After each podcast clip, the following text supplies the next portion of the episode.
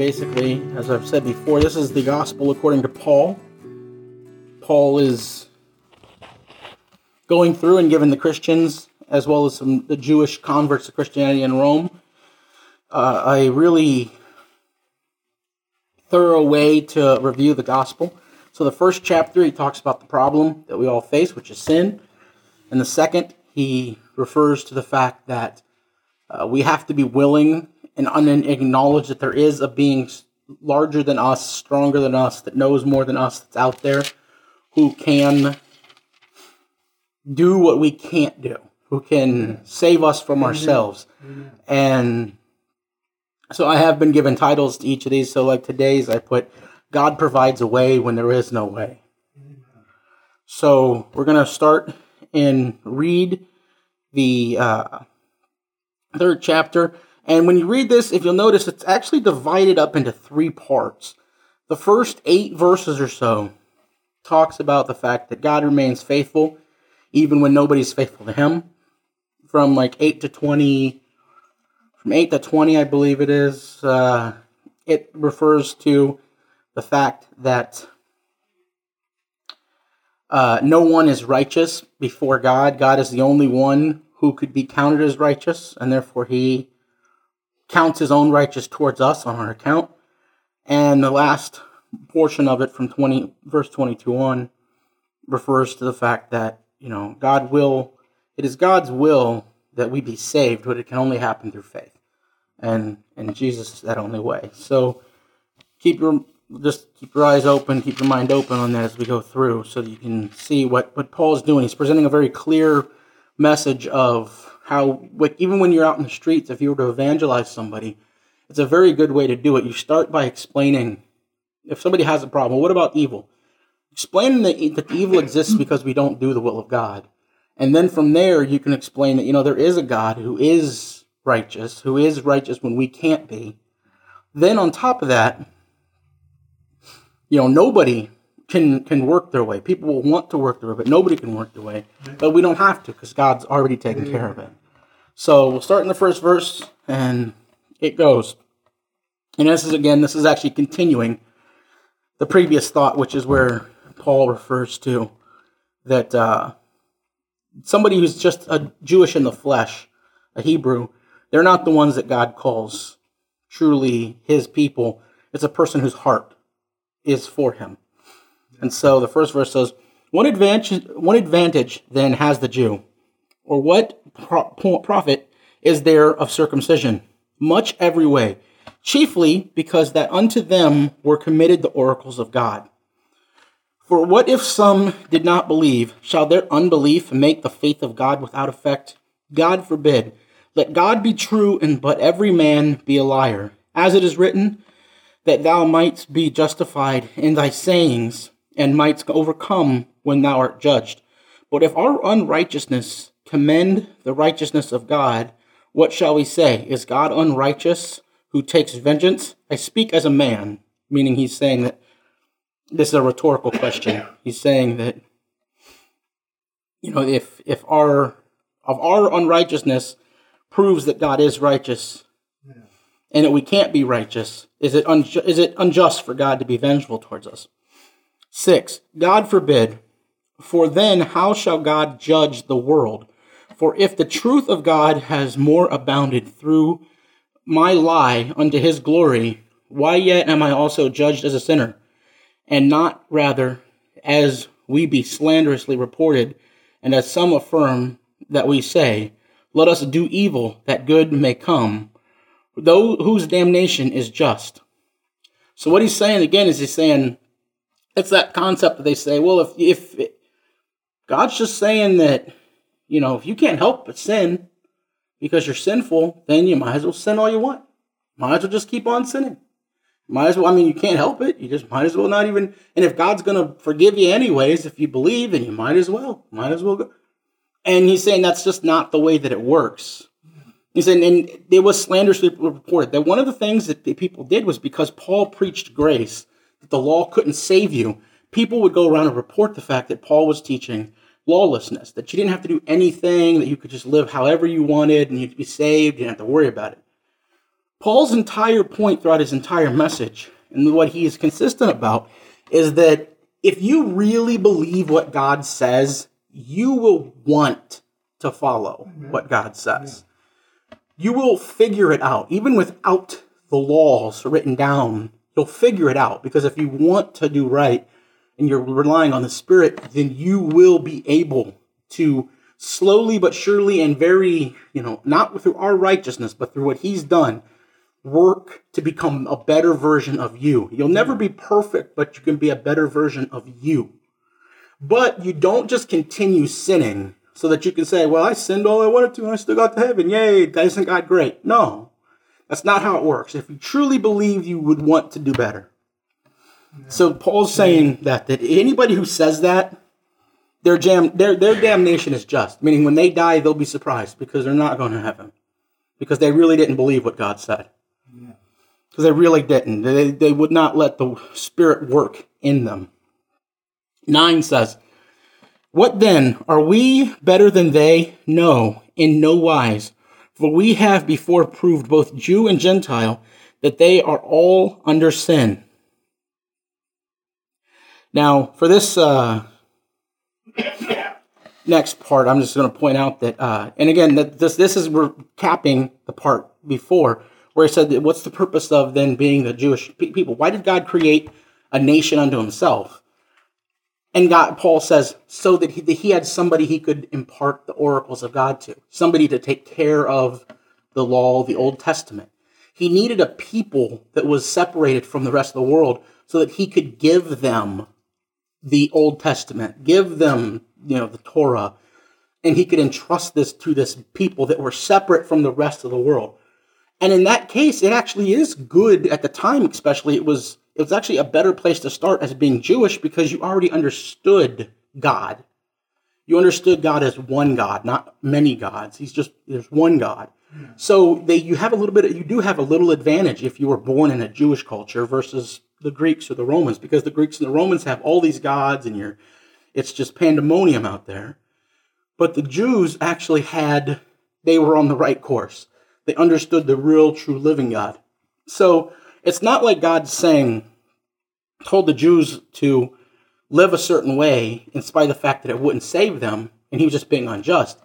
He was put setting them aside so that they could be special, so that they could take care of and transmit the, the word of God down through the generations. He needed somebody to preserve the word for him. So he set his own people aside so that they would preserve the word through the generations so that we have it today in the Bible. So the the, the in the oracles means the spoken word of God. So in oracles of God. So the, again, the Jewish people needed to be set aside because God had a job for them. He had a work for them. But again, it's not through the law that we're saved. Even in the Old Testament, it was through belief in, Christ, in God. It was always belief in God. Now, the next, these next like 10 verses, believe it or not, this is all Paul quoting from the Old Testament. And I'm just going to throw it out there so that we know what he's, voted, what he's quoting from. He literally just takes a sentence from here and here and here and puts them all together into one big thing. And he quotes from Psalm 50, 53, Psalm 5, verse 9, Psalm 140, verse 3, Psalm 10, verse 7, Isaiah 39, 7, Psalm 36, 1, Psalm 63, 11, Psalm 107, verse 42, and Psalm 143, verse 2. Now, Paul does this to show consistency in the scripture. So when you read this, you're going to see that all these words and sentences were written by people over hundreds of years. And yet the message of the Bible is consistent. It all flows. It's all the same. Amen. It's all the same message. It all comes from the inspiration of one God. Amen. So we're going to start in 10, and it says, As it is written, there is none righteous, no, not one. There is none that understands. There is none that seeks after God. They are all gone out of the way. They are together become unprofitable. There is none that doth good, no, not one. Their throat is an open sepulchre. With their tongue they have used deceit. The poison of asps is in their lips, whose mouth is full of cursing and bitterness. Their feet are swift to shed blood. Destruction and misery are in their ways, and the way of peace have they not known. There is no fear of God before their eyes. Now we know that what things soever the law saith, it saith to them who are under the law, that every mouth may be stopped, and all the world may become guilty before God. Therefore, by the deed of the law, there shall no flesh be justified in his sight, for by the law is the knowledge of sin. Again, so what is the law? If the law doesn't save you, if keeping the law doesn't, the Old Testament doesn't save you, what was the purpose? It was the, it's a mirror so that we can see sin. Yeah. Paul says, if it wasn't for the law, I would have never known that I was sinning, and therefore I could never have understood the grace of God.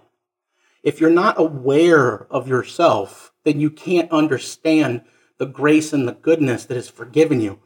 You see it all the time. Go watch Kirk Cameron goes out and goes around and talks to people. Six out of ten people that he talks to have no idea. They're I'm a decent person. I'm a good person. I'm Paul just quotes half the Old Testament here and says nobody's good. Nobody people are quick to to to lie, quick to deceive, quick to shed blood. People run towards these things. They don't just accidentally do them, they run to them. They enjoy this sort of stuff. You know, people like to curse each other and scream and yell and fight and stuff. That that's people enjoy that. And actually, kind of, you know, when you're yell and scream and fight, releases endorphins in your brain. You can get a bit of a high from it. So there are people who enjoy fighting for it. There are people who enjoy doing these things. We wouldn't have a problem in the world with people doing things if it wasn't that you couldn't get something out of it. You think you're getting something out of it, but it's momentary. It's just for the moment it feels good. But you know, when we read in the Bible, we're talking about things that are everlasting. And so Paul is making this very clear analogy that that throughout the whole condition of man is, is that we're not even aware of how bad we are until it gets exposed to us by God. God lets us get a glimpse of it. And we see how that even if a person is, by our standards, a pretty good person, God is perfect. God is a truly holy, set apart. He's a totally other thing. And He is perfect. We can't, you could begin to try, well, I got this and I got that. God is perfect. And anything short of perfect can't be in his presence. So we need a way to get around this. We need to work around this. We're going to jump to Psalm 53 really quick, just because that's that is a psalm that really people use it for all sorts of different reasons, but it's a nice, quick little psalm that really points out the condition of man. And it makes this again the consistency of Scripture. That Scripture is consistent, that people have a sin problem. And they just can't help it. They just can't help it. Psalm 53, starting the first verse, it says, The fool hath said in his heart, There is no God. Corrupt are they, and have done abominable iniquity. There is none that does good. God looked down from heaven upon the children of men to see if there were any that did understand that did seek God. Every one of them has gone back. They are altogether become filthy.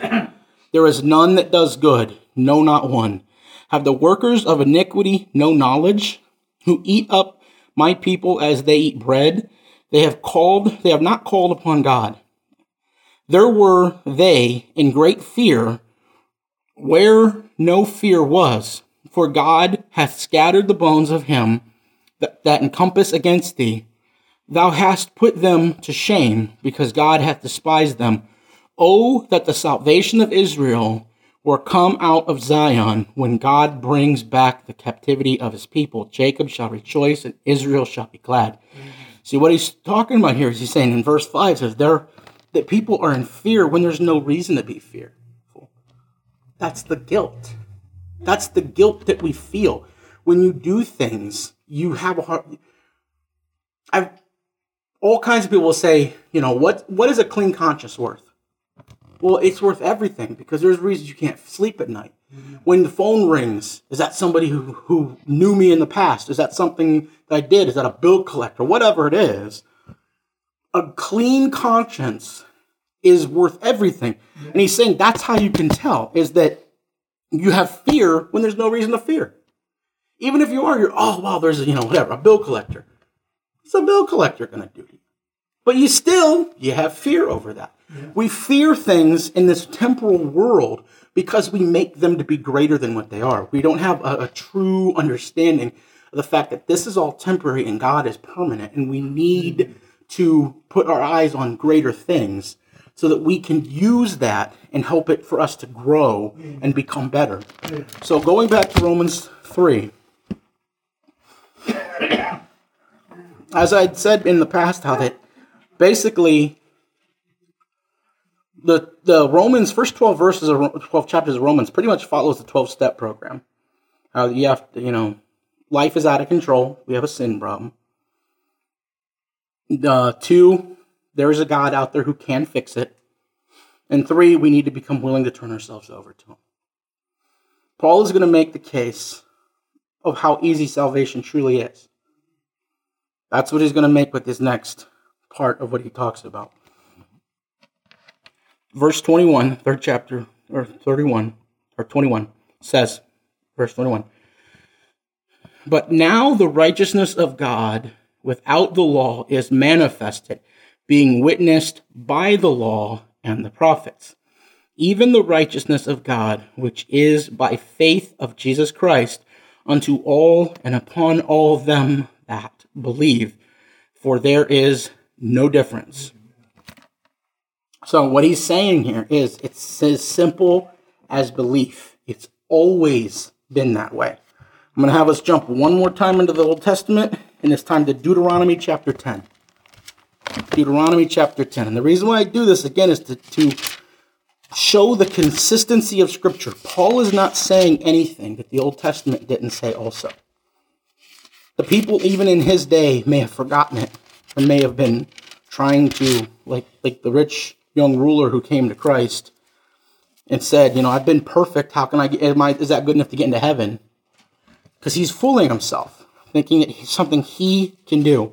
So in Deuteronomy 10 in the 16th verse, we're going to start, it says, Circumcision, therefore, the foreskin of your heart, and be no more stiff necked. For the Lord your God is God of gods and Lord of lords, a great God, and a mighty, and a terrible, which regardeth not persons, nor taketh reward. He doth execute the judgment of the fatherless and widow, and loves the stranger in, in giving him food and raiment. See, he says God does not, he doesn't show partiality. He does not regard one person better than just because the Jewish people were set apart for a purpose. They were called for a purpose to retain the oracles of God, to, to transform this and to transfer it down through the nations. They're no different than any other person. Anybody who calls on the name of the Lord will be saved. In Deuteronomy, in the Old Testament, Amen. and the New Testament. The only difference between the two covenants is that in the first, in the Mosaic covenant, he's saying, while you're in the law and while you're in the land, I'm giving you a law so that it shines upon you so you realize how much you need God. And in the new covenant, we get to see how that Jesus truly is the embodiment and the perfecting of the law and of the covenant, and all things are complete through him.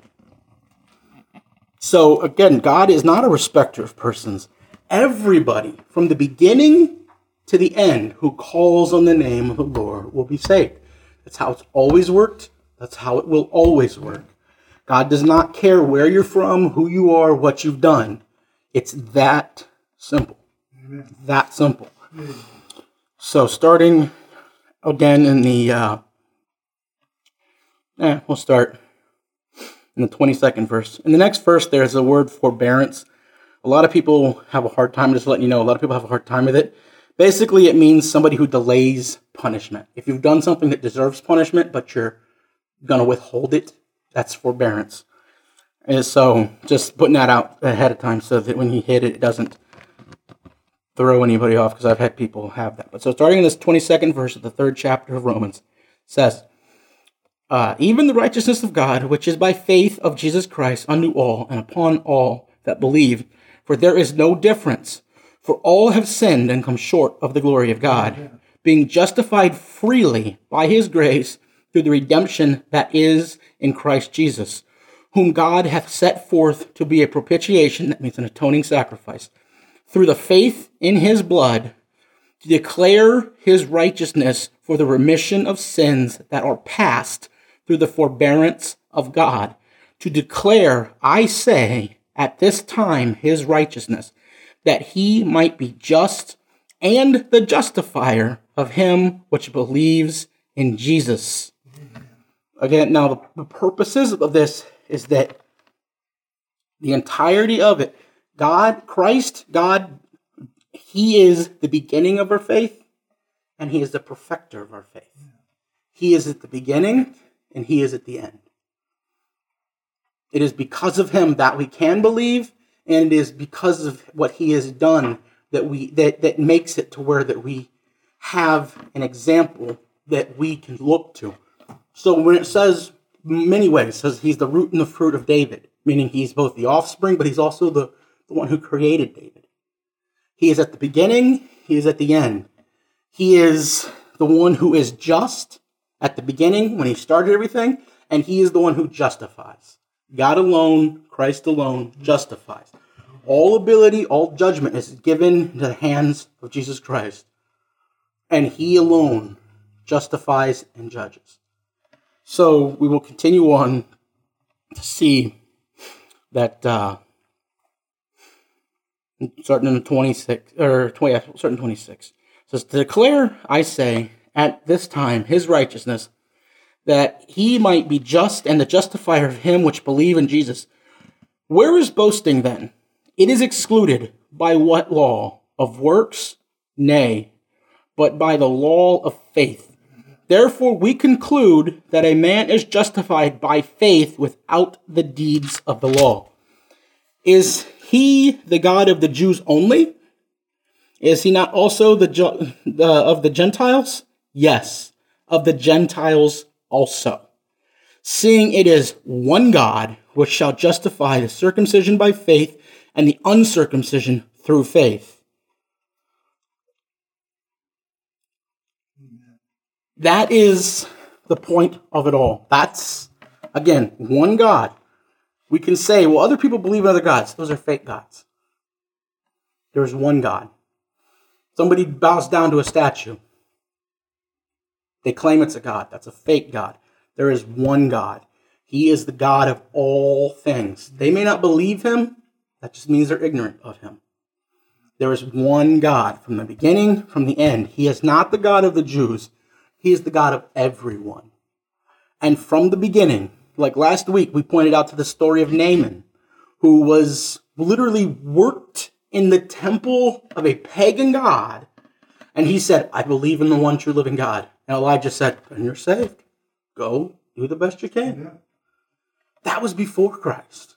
That's everyone from the beginning to the end is saved through faith. Yeah. That's why if we read, and again, in that, the, starting at 29, it says, Is he the God of the Jews only? Is he not also of the Gentiles? Yes, of the Gentiles also. 30. Seeing that it is one God which justify the circumcision, meaning the Jewish people, by faith, and the uncircumcision through faith. So he said, whether you're if you're willing to be if you're Jewish, if you're willing to do all the customs or not, it's always been faith. It's that simple. 31 says, Do we then make void the law through faith? God forbid. Yea, we establish the law. Meaning the fact that we have salvation, the fact that the Spirit comes in us and works within us, it establishes that the law is true. It establishes that the law is right. The law is accurate. The reason why it's the Old Testament, you know, the Ten Commandments don't steal, don't kill, don't cheat, because those are things we would do. Those are things that we would. But because of the Holy Spirit working within us, we, and, and because the laws are written in our heart, we long for something outside of ourselves. We long for God. We long for Him to come in and help us. Amen. And because we long for that, his, He does send His Spirit in us and it works within us. And the fact that we can become sorry and we can look at our life and see the things we've done and see our errors and try to make amends, we're establishing the fact that the law was true and just all along. We're not making it null and void. We're proving that it was right all along. Yeah. That what it was put down here for was just all along. It was for us to see it and to use it so that we could convict ourselves, so that we can slowly but surely try to become more like the one who saves us. Amen. Amen. It is a guideline.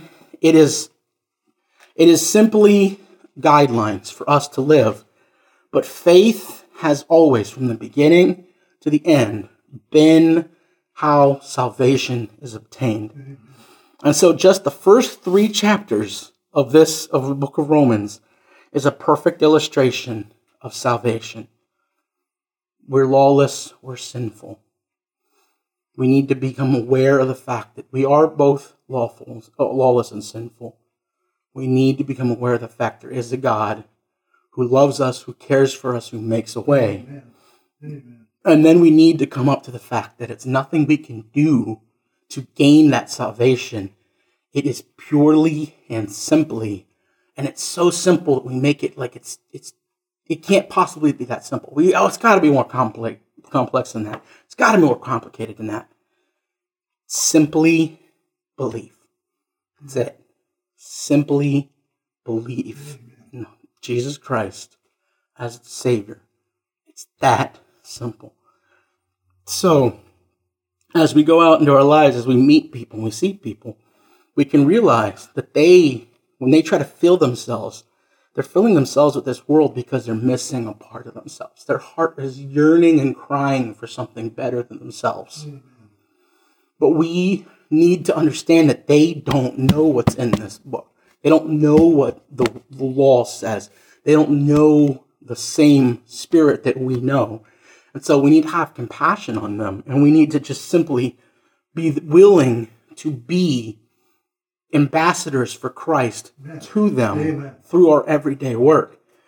It gets frustrating. It gets it gets difficult. Sometimes you just want to share it and just beat them over the head with it. Just get saved. What's wrong with you? It's simple. Come on. Amen. That's right. But we can't do that because we that will push them away. We have to show grace. God it says God through his forbearance allowed us to persist until the cross. Why? He's putting off. He's saying we do things that if God were to punish us for what we did, he would strike us down at the moment we did it. But God holds back and he, he allows us to continue in our bumbling and fumbling to, to imperfectly make it to him, to mm. imperfectly make it to the cross. And we need to have that same grace on other people that we can allow them to imperfectly make it to the foot of the cross. Mm. It's not for us to push or to, or to badger is for us to simply be an ambassador, to, to, just be the beacon so that they can see that there is something out there. Let us pray. Heavenly Father, thank you for this night. Thank you for the amazing worship and just the time to be with fellow believers and fellowship and to get a chance to be in your presence as a group and as a, as a small church family that we can strengthen our bond and we can grow and love and that we can little by little improve our witness for you that we can shine a light in this world.